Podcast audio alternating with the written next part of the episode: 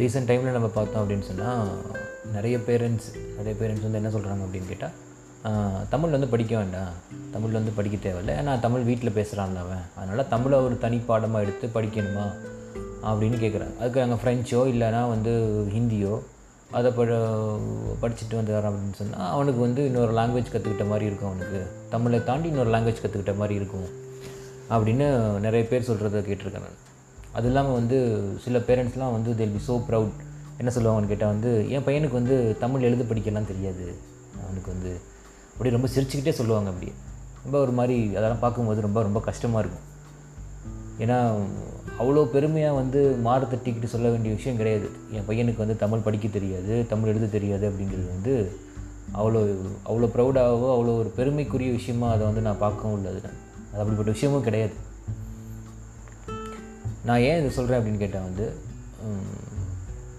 தமிழர்களாகிய அனைவருமே தமிழனா இல்லைனா கூட வந்து பிரச்சனை இல்லை, தமிழை வந்து படிக்கணும்.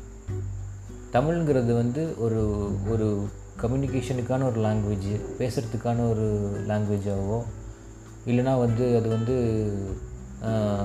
நம்ம இதை பிறந்துட்டோம் நம்ம அப்படிங்கிறதுக்கான ஒரு ஒரு ஒரு மொழியாகவோ பார்க்காம அதை வந்து நம்ம கண்டிப்பான முறையில் படிக்கணும். ஏன் அப்படின்னு சொல்கிறேன்னு கேட்டால் வந்து, தமிழ் போன்றது ஒரு ஒரு பூர்ணத்துவமான ஒரு மொழி வந்து உலகில் வேறு எதுவுமே கிடையாது.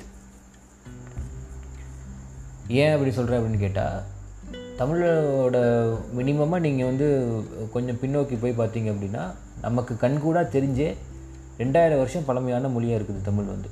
தமிழ்ங்கிற மொழி வந்து இரண்டாயிரம் வருடங்களுக்கு முன் பேசப்பட்ட ஒரு மொழி. இரண்டாயிரம் வருடங்களுக்கு முன் தொல்காப்பியன்ற ஒரு நூல் எழுதியிருக்காங்க. ரெண்டாயிரம் வருஷத்துக்கு முன்னாடி தொல்காப்பியம் போன்ற ஒரு நூலை எழுதணும் அப்படின்னு சொன்னால்,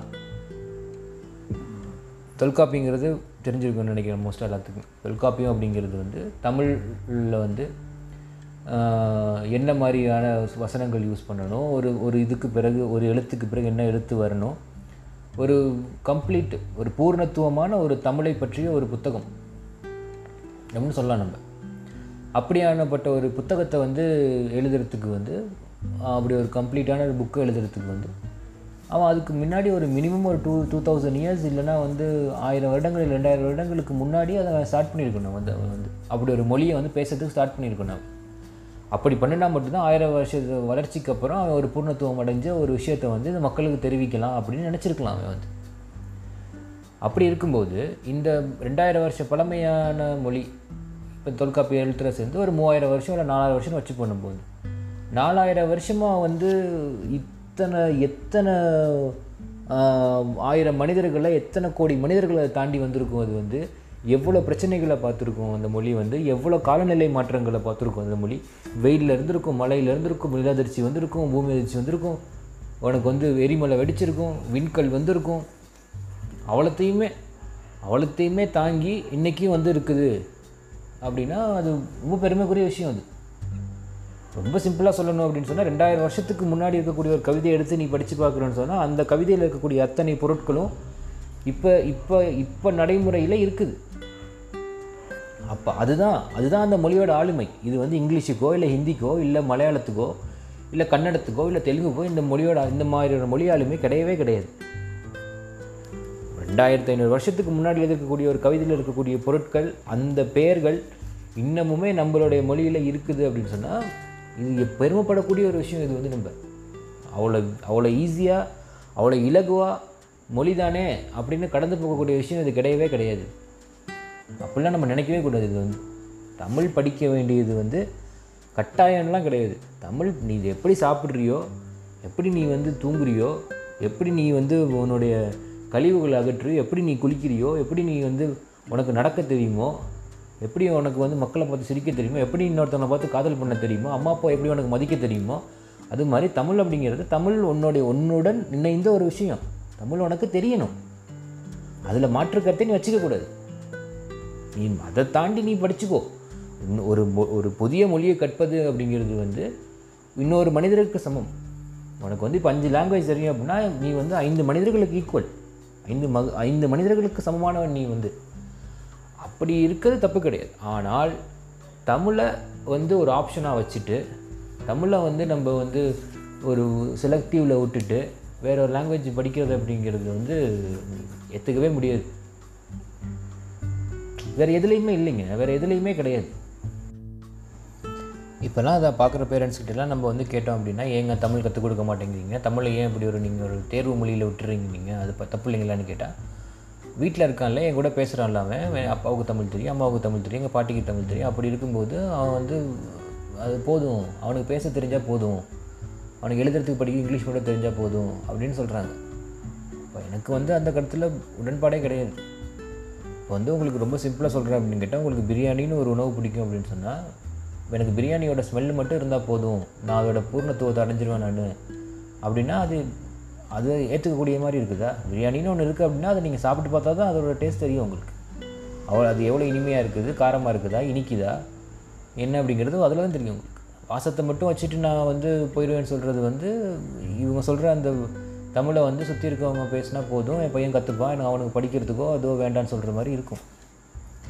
இப்போ தமிழை வந்து தமிழ்னு ஒரு லாங்குவேஜை வந்து அவனுக்கு பேச தெரியும், அவனுக்கு படிக்க தெரியும், அவனுக்கு எழுத தெரியும், அதோட தொன்மைகள் அவன் அறிஞ்சிருக்கான் அப்படின்னு சொன்னால், ரெண்டாயிரம் வருஷத்துக்கு முன்னாடி இருந்து நம்மகிட்ட வந்து இளங்கோடிகள்னு ஒரு புலவர் இருந்திருக்காரு, திருவள்ளுவர் இருந்திருக்காரு, பாரதியார் வந்திருக்காரு, ஔவையார் இருந்திருக்காங்க, கம்பர் இருந்திருக்காரு, பாரதிதாசன் வந்திருக்காரு, இந்த மாதிரி நிறைய புலவர்கள் இருக்காங்க, நிறைய புலவர்கள் இருந்திருக்காங்க, நிறைய அரசர்கள், ராஜராஜ சோழனாக இருக்கட்டும், அதில் இரண்டாம் குலத்தொங்கன், மூன்றாம் குலத்தொங்கன்னு நிறைய மந்திரி ராஜாக்கள் வந்துட்டு போயிருக்காங்க, நிறைய பேர், நிறைய இவங்களும் இருந்திருக்காங்க, நிறைய புலவர்களும் இருந்திருக்காங்க.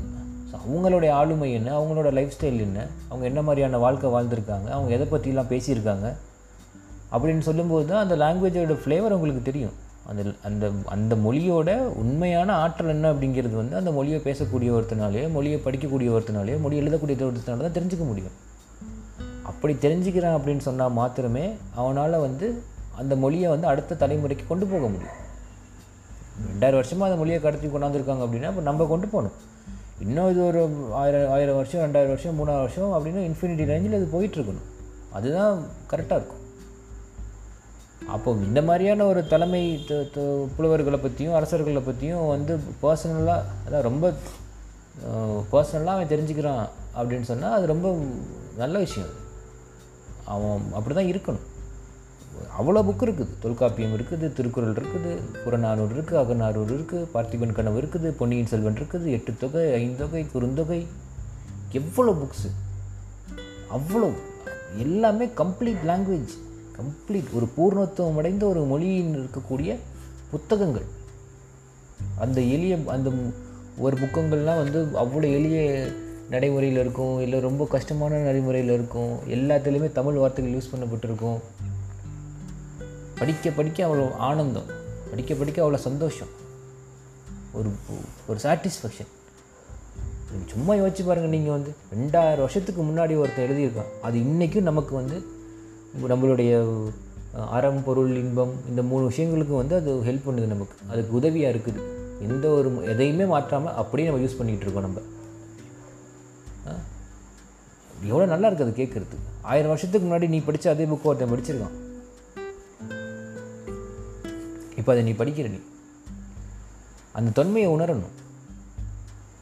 நான் இங்கிலீஷ் படிக்கிறதுக்கோ, இல்லை ஹிந்தி படிக்கிறதுக்கோ, இல்லை மலையாளம் படிக்கிறதுக்கோ, தெலுங்கு படிக்கிறதுக்கோ, இல்லை நீ ஹீப்ரூ படி, இல்லை அரபிக் படி, ஜப்பானீஸ் படி, என்ன வேணாலும் படி, அதெல்லாம் தப்பு கிடையவே கிடையாது. தமிழ் படி, தமிழனா நீ இருக்க, தமிழ்நாட்டில் நீ இருக்க அப்படின்னா தமிழ் படி, கண்டிப்பாக படி.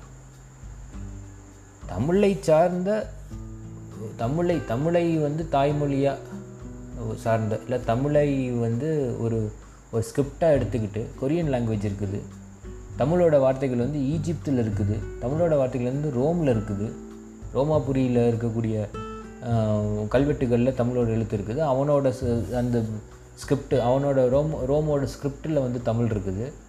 அப்படி இருக்கும்போது நீ அவ்வளோ அவ்வளோ இலகுவாக கடந்து போயிட முடியாது, கற்றுக்கணும். நான் என்ன சொல்ல வரேன்னு கேட்டால், தமிழை எல்லோரும் கற்றுக்கணும், அது வந்து ஆப்ஷன் கிடையாது உங்களுக்கு. தண்ணி குடிக்கிற மாதிரி, நீ போகிற மாதிரி, சாப்பிட்ற மாதிரி தமிழை வச்சுக்கோ, கற்றுக்கோ.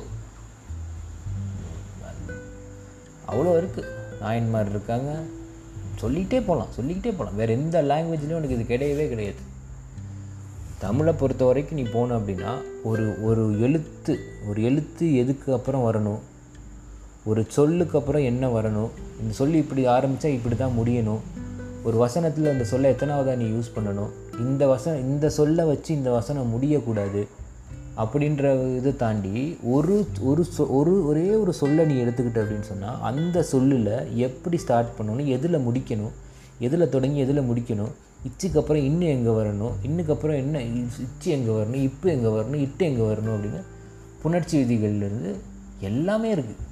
கம்ப்ளீட் ஒரு ஒரு பூர்ணத்துவம் அடைந்த ஒரு மொழி எல்லாமே இருக்குது. எவ்வளோ ஆசையாக இருக்குது கேட்கும்போது, எங்கேயுமே கிடையாது, உனக்கு கிடைச்சிருக்கு. இப்போ நீ வந்து தமிழ்நாட்டில் பிறக்கணும் இல்லை தமிழ்நாட்டில் பிறக்கணும் அப்படிங்கிறது நீயும் விரும்பலை, இங்கே இருக்க மக்களும் யாரும் விரும்பலை, உங்கள் அப்பா அம்மாவும் விரும்பலை. அப்பா அம்மா விரும்பினது அவங்களுக்கு குழந்தை வேணும்னு தான். நீ பிறக்கணும்னு அவங்க நினைக்கல, பிறந்திருக்க நீ பிறந்திருக்க அப்படின்னா அப்படி ஒரு லாங்குவேஜில் நீ அப்படி ஒரு மொழியில் நீ பிறந்திருக்கன்னா நீ பெருமைப்படு, அந்த மொழியை நீ படி. நீ சும்மா யோசிச்சுப்பார், டுவெல்த்தில் ஃப்ரெஞ்சு எடுக்கிறான், இரநூறுக்கும் நூற்றி தொண்ணூறு மார்க் எடுக்கிறான், அவன் எத்தனை பேருக்கு ஃப்ரெஞ்சு எழுத படிக்க தெரியும்? இன்னொரு புதுசாக லாங்குவேஜை கற்றுக்கிறேன்னு பெருமையாக சொல்லிக்கிறாங்க அவங்களாம், எத்தனை பேருக்கு தெரியும்? தெரியாது அதெல்லாம். அப்போ நீ வந்து சும்மா ஏதோ காரணம் சொல்லிக்கிட்டு புது லாங்குவேஜை கற்றுக்கிறேன்னு சொல்லிவிட்டு அந்த லாங்குவேஜில் இல்லாமல் உன்னோட தாய்மொழியிலேயும் நீ கம்ப்ளீட் இல்லாமல் இப்படி இருக்கவே வேண்டாம் நீ வந்து. அதனால் ரொம்ப தெளிவாக சொல்லக்கூடிய விஷயம் என்னென்னு கேட்டால் வந்து தமிழை யாருமே வந்து சாய்ஸில் விடாதீங்க.